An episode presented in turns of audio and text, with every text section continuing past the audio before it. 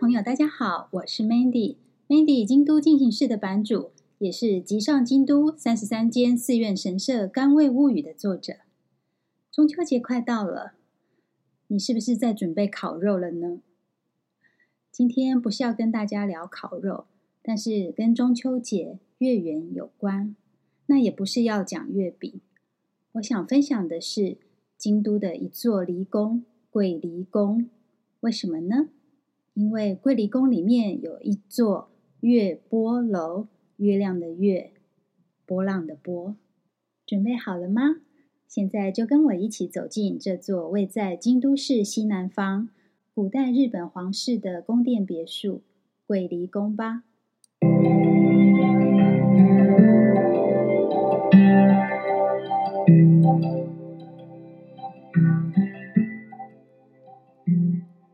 想要一窥日本天皇还有其他皇家成员以前在京都的生活样貌吗？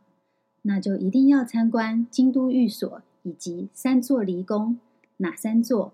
包括仙洞御所、修学院离宫，还有今天要聊的桂离宫。原本开放让大家免费参观的桂离宫，从二零一八年十一月起改为收费制了。日本宫内厅京都事务所表示，为了广为宣传皇室传统，而且考量到设施维护费、人事相关费用等等，就决定酌收参观费，不分国籍，十八岁以上的人一律一千日元。现在日元便宜嘛，一千日元折合台币不到三百块。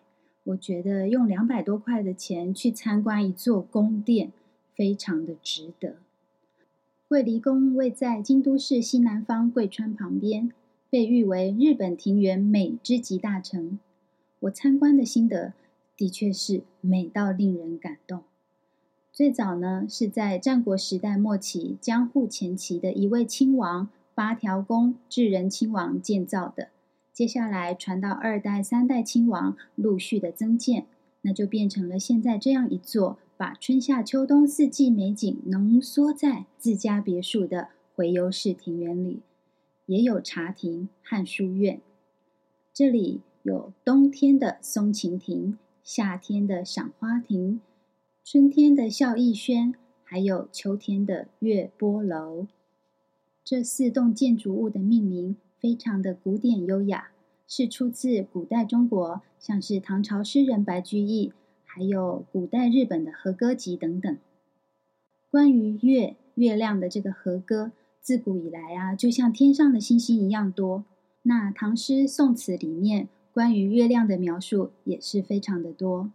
月波楼是我那天去参观桂离宫，跟随导览员的专业解说下参访的最后一座茶亭，也最得我心。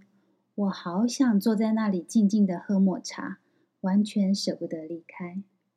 月波两个字的命名由来是来自唐代诗人白居易《春题湖上》其中的句子：“春天的春，题目的题。湖上春来似画图，乱峰围绕水平铺，松排山面千重翠，月点波心一颗珠。”这首诗是白居易描述杭州西湖的春天，借景抒情。我也去过杭州西湖两三次，那样的景致，就算不会写诗，也会很想要吟诗啊！哎呀呀，思绪又飘走了，拉回来，拉回来，回到京都吧。到这里呢，我有一种茅塞顿开的感觉。小时候背了那么多首唐诗，就是只会背，用来应付考试用的。那些大山大海、小桥流水，哦，跟我们日常生活没有什么关系嘛。但是啊，就在我移居京都之后，这些年来造访过那么多座的枯山水庭园、回游式庭园，还有一间间简朴有味道的茶亭，这一些唐诗字字句句都一一具象化了，就在我眼前诶，就在生活周遭。那月波楼同时也是桂离宫里面观赏红叶的场所。讲到这里，我不能不想象当时日本皇家成员们他们坐在月波楼赏月，以及到了深秋，在这里赏枫的情景，多么的风雅啊！那我也更怀念和家人一起吃梨子、文旦、月饼，把柚子皮做成柚皮帽，家中充满柚子香气的中秋节的点点滴滴。要好好过日子，更要懂得为生活注入一点仪式感。什么是仪式感？就是对生活保持热情，用心去过日子，让那一天，特别的那一天，没有遗憾。